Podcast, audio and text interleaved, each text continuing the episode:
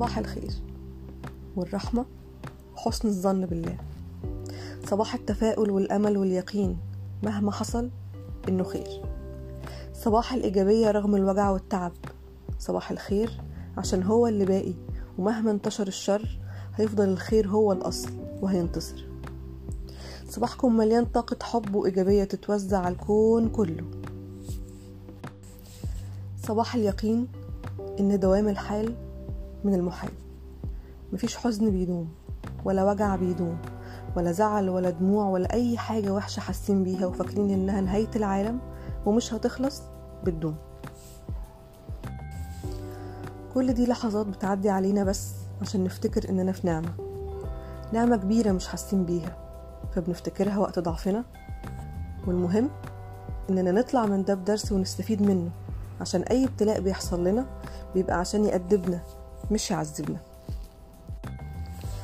لازم نبقى فاهمين ده كويس قوي عشان الحزن ما يسيطرش علينا. وندخل في دوامة اكتئاب ونشوف الدنيا سودة. لازم نفهم إن كل حاجة بتعدي مهما طالت. لازم نبقى واثقين إن اختيار ربنا دايما الخير والأحسن لينا. عشان هو بنفسه اللي قال أنا عند ظن عبدي بي. وده كله مش معناه إننا لو مرينا بموقف يضايق مش من حقنا نزعل أو نعيط. لا طبعا. حقنا نعبر عن مشاعرنا بالطريقة اللي تريحنا بس ما يبقاش اعتراض على حكم ربنا أو عدم رضا.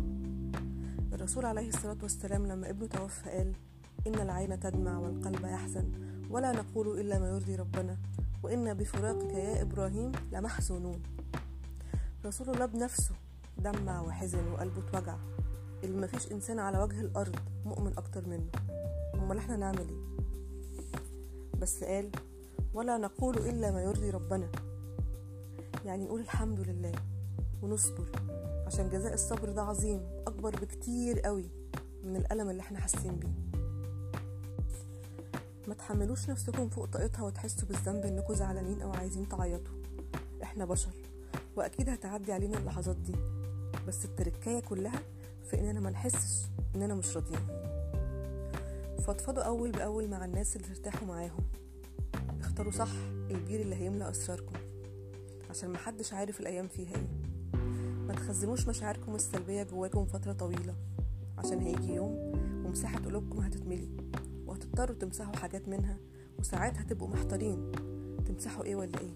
وممكن تضطروا تمسحوا حاجات أنتوا عايزين أصلا تحتفظوا بيها بس من كتر ما قلوبكم مليانة مش هيبقى ليها مكان.